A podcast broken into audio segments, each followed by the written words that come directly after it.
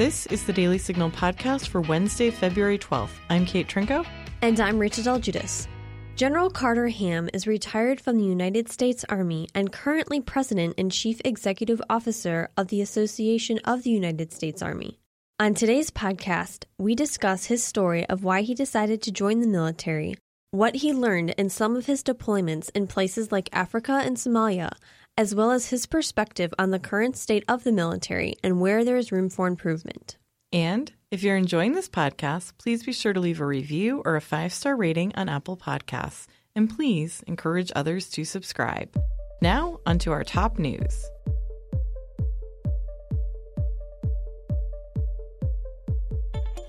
The Justice Department is saying it will change the sentencing recommendation for Roger Stone a one time Trump campaign advisor convicted of lying to Congress and witness tampering.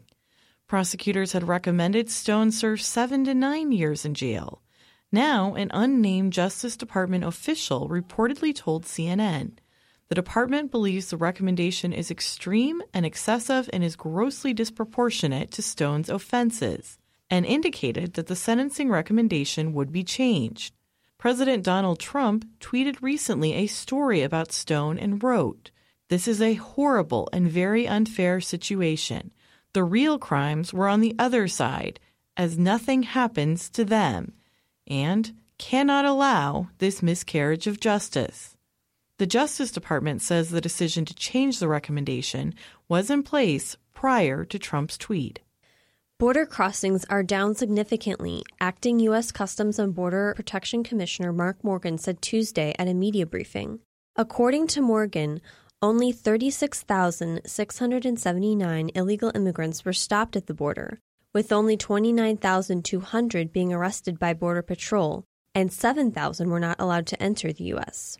The total number of 36,679 illegal immigrants that were stopped is down from 144,116 last May, the Washington Examiner reported, with Morgan saying that the numbers are the lowest they have been since February 2018.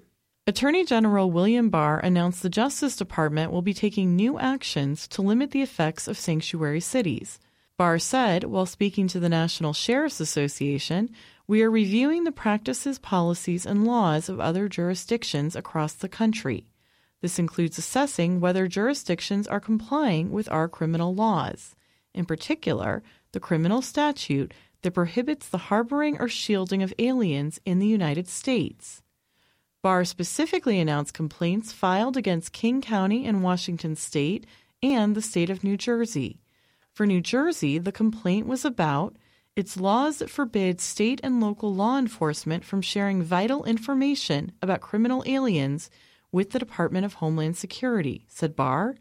Regarding King County, which is in the Seattle area, the issue was a policy it recently adopted that forbids the Department of Homeland Security from deporting aliens from the United States using King County International Airport, Barr said. Tedros Ghebreyesus, Director General of the World Health Organization, is calling coronavirus a very grave threat for the rest of the world. More than 1,000 Chinese have died from the virus, and more than 43,000 across the world have contracted it. In prepared testimony, Federal Reserve Chairman Jerome Powell said Tuesday We are closely monitoring the emergence of the coronavirus, which could lead to disruptions in China that spill over to the rest of the global economy. Texas is taking California to court over its travel ban. Currently, California bans government sponsored travel for its employees to several states, including Texas. Why? Well, Texas allows faith based adoption providers to follow their conscience regarding who they place children with. Texas Attorney General Ken Paxton said in a statement California is attempting to punish Texans for respecting the right of conscience for foster care and adoption providers. He added, Boycotting states based on nothing more than political disagreement breaks down the ability of states to serve as laboratories of democracy while still working together as one nation, the very thing our Constitution intended to prevent. Paxton is asking the Supreme Court to strike down California's ban. Universal Pictures announced Tuesday that its film The Hunt which reportedly shows elites hunting people in red states for fun, is set to be released on March 13th. Production on the film was previously put on hold due to controversy about the film. Here's an audio clip of the trailer.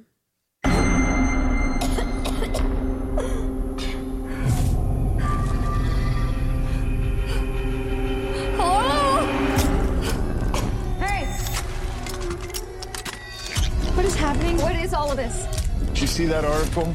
Every year, these liberal elites kidnap a bunch of normal folks like us and hunt us for sport. Damon Lindelof, who co wrote the film, said of his movie This is not a dangerous movie. This is not a provocative movie. This is not a divisive movie. In August, President Trump appeared to criticize the movie, saying, We're going to be very tough with them. They're treating conservatives very unfairly. Hollywood is really terrible. You talk about racist? Hollywood is racist. Next up, we'll feature Rachel's interview with General Carter Ham. Do you have an opinion that you'd like to share? Leave us a voicemail at 202 608 6205 or email us at letters at dailysignal.com. Yours could be featured on the Daily Signal podcast. We are joined today on the Daily Signal podcast by General Carter Ham, who is retired from the United States Army, and he's currently President and Chief Executive Officer of the Association of the United States Army. General Ham, thank you so much for being with us today. Thanks, Rachel. Glad to be here. Well, can you just start off by telling us about how you ended up in the Army? It's a bit of an odd story. Even today, in my old age, I there's not a really logical process. I graduated from high school in uh, just outside Cleveland, Ohio. Went to college because that's what you're supposed to do. And I had fun, but I didn't have much purpose. And then for for reasons that even today I can't quite fully understand, one day I walked into a recruiting station in in our hometown and and uh, enlisted in the army. Um, and I went to uh, basic training at Fort Jackson, South Carolina. Uh, and for the first time, for a kid who grew up in very comfortable middle class, all white suburbia, I was uh, in and amongst people who weren't like me, and I found that uh, a little bit challenging to be sure, but but more so rewarding and empowering and interesting. And I found that I I found that I enjoyed that. And so I. Um, I liked the physical aspects of being in the army. I liked uh, being around people who were different than me. Uh, I like jumping out of airplanes and uh, those kind of adventurous things. And so that's kind of how my Army journey began. Well, thank you for sharing that. So, you retired from the Army in 2013. And uh, before that time, uh, you were commander of the U.S. Africa Command, where you traveled to 42 countries as part of um, this mission's efforts to enhance America's security by establishing and developing partnerships. What were some things you learned in that role? Well, the first thing about uh, serving at United States Africa Command is is while it was a it was a, a stimulating exhilarating job and, and and a wonderful way to cap off my military service, it was completely unexpected. Uh, I had previously been ser- serving in, in Europe, which was a very comfortable environment for me. I'd spent many, many years uh, serving with the Army in Europe, so to go back there uh, as a four star commander, kind of the, the, the final, what I thought was the final assignment, was, was very rewarding but very comfortable. When then Secretary of Defense Gates told me that he was going to propose to the, the president that I uh, be the next commander of United States Africa Command, I was overcome by, by two simultaneous emotions. The first, the first was, frankly, pure exhilaration. Combatant commanders uh, for the United States military uh, are are kind of top of the pile. There's the there's the four service chiefs: Army, Navy, Air Force, Marine Corps, and then there's the combatant commanders uh, for Europe, Pacific, South America, uh, uh Mid East, and, and, Africa. So to be one of those commanders uh, was exhilarating. But then it also hit me instantaneously that I had no background in Africa. Nobody had any background in Africa because it wasn't a part of the world that the U.S. military had focused much on. So I, I, embarked on a, a program of study, going to the intelligence agencies, to the State Department, to universities, to lots of places that, that did have expertise in Africa to try to to try to learn. Uh, when I got to the assignment, it was uh, even more rewarding than I expected it to be. The ability to travel across the vast African continent, uh, to to help Africans deal with the many complex uh, security challenges that those nations faced faced uh, was uh, was certainly challenging, but very rewarding as well. Well, before you retired um, in 2011, and going back to you know resurfaced talking about your time in Africa, your service there. You became just the second commander, as you mentioned, of the United States Africa Command. And you, during that time, had combat operations in Libya and hostage operations in Somalia. Can you tell us a little bit about those two different missions? Sure. The first one in Libya was quite unexpected. In fact, I remember very clearly arriving at the at the command in, in the first week of March of 2011 and if you'd have told me that day that 10 days later uh, we would be engaged in combat operations in North Africa, I, I, w- I simply would not have believed you.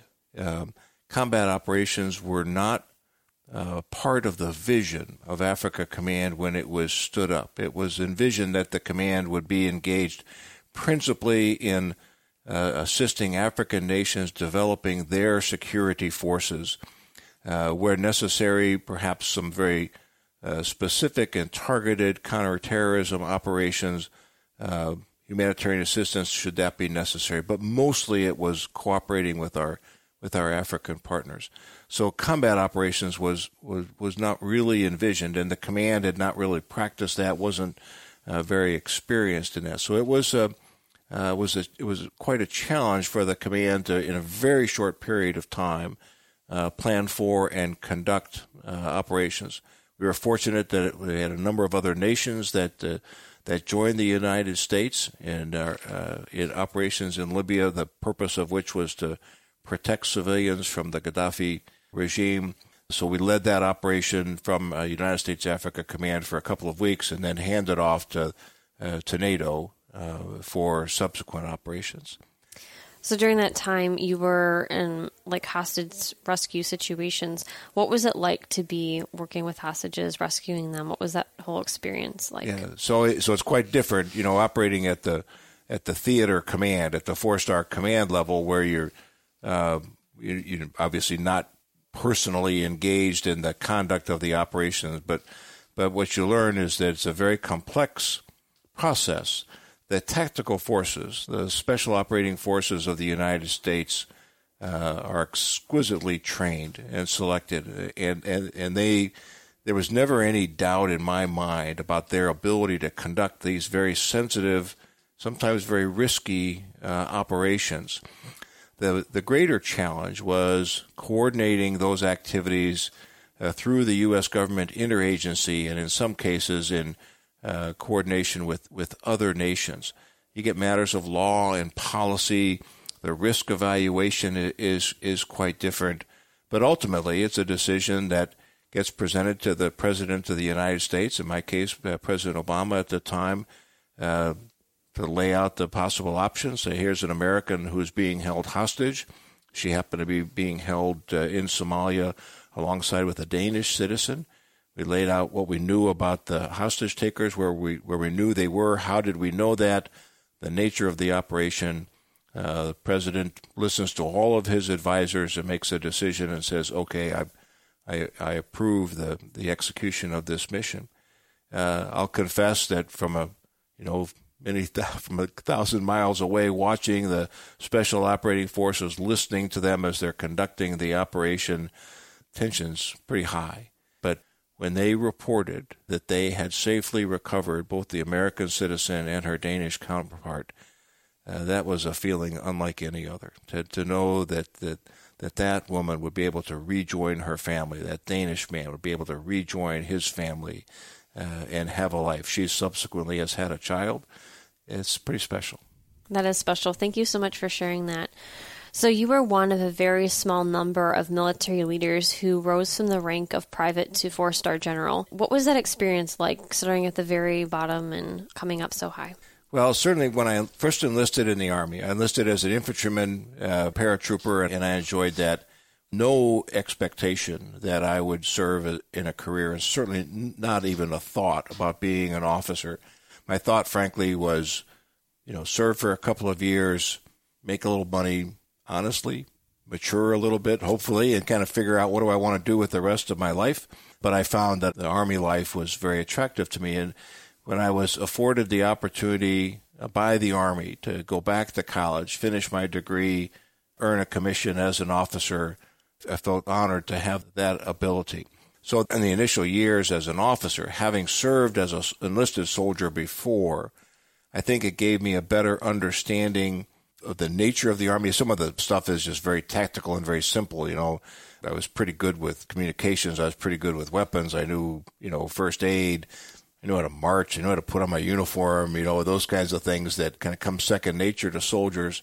But it gave me, uh, I think, a, a, a better understanding of the lives of soldiers, of enlisted soldiers. And so, particularly in the early stages of my service as an officer, I think I had a a keener understanding of the challenges that young enlisted soldiers face, perhaps that my peers who hadn't had the same experience could share with those soldiers. Given your vast experience working in the military and seeing, you know, everything you've experienced to where you're at now, what are some things that you think could improve in the military? One of the areas that causes me concern, and has for for a number of years, and I certainly see it now in my role at the Association of the United States Army is that the cohort of young Americans who serve in all of the branches comes from a pretty small swath of our population.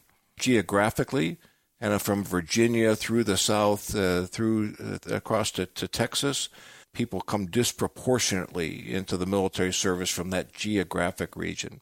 And over the past uh, several years, the number of people who choose to serve who come from families of who have served in the military that number seems to grow each year. I think the last number i saw was was 2 years ago and well over 70% of the young people who joined the military joined the army came from families where their mother father sister brother other close relative had served in one regard, that's very good. They've, you know, those are young people who have seen the military, seen the army up close, and said, "I want to be part of that."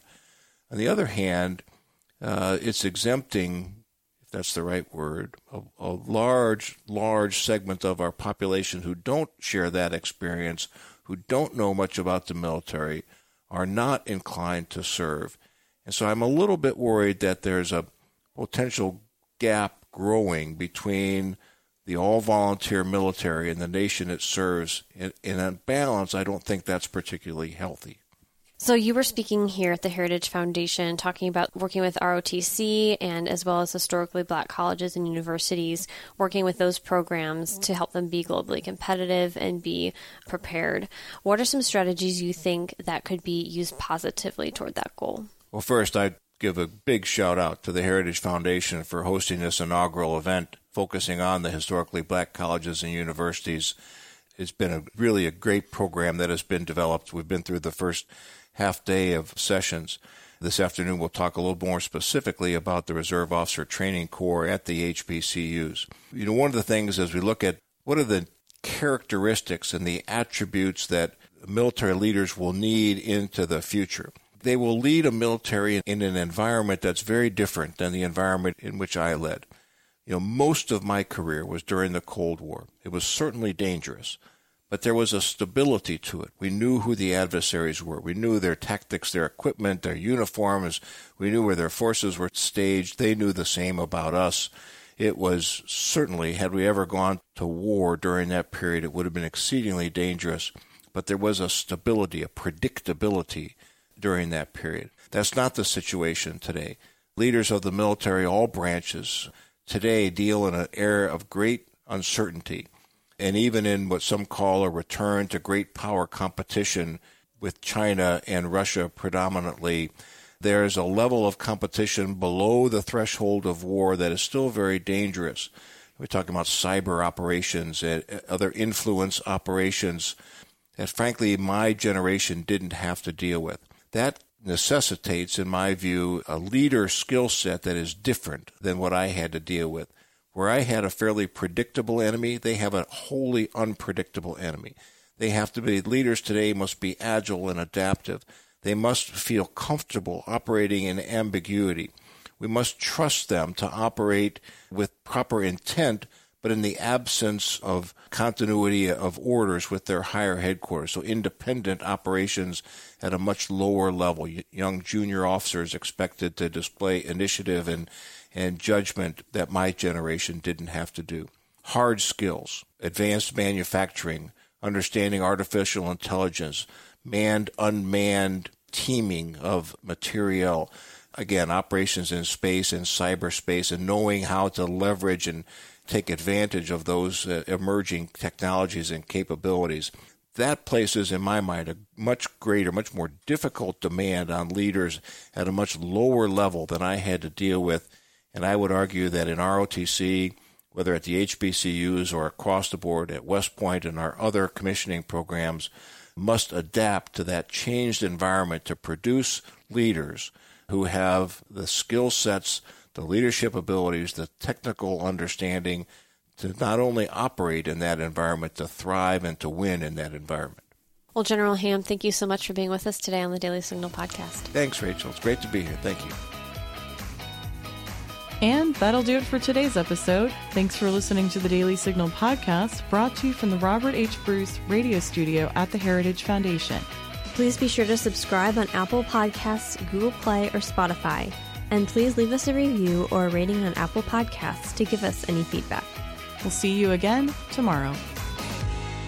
The Daily Signal podcast is brought to you by more than half a million members of the Heritage Foundation. It is executive produced by Kate Trinko and Daniel Davis. Sound design by Lauren Evans, the Leah Rampersad, and Mark Geiny. For more information, visit dailysignal.com.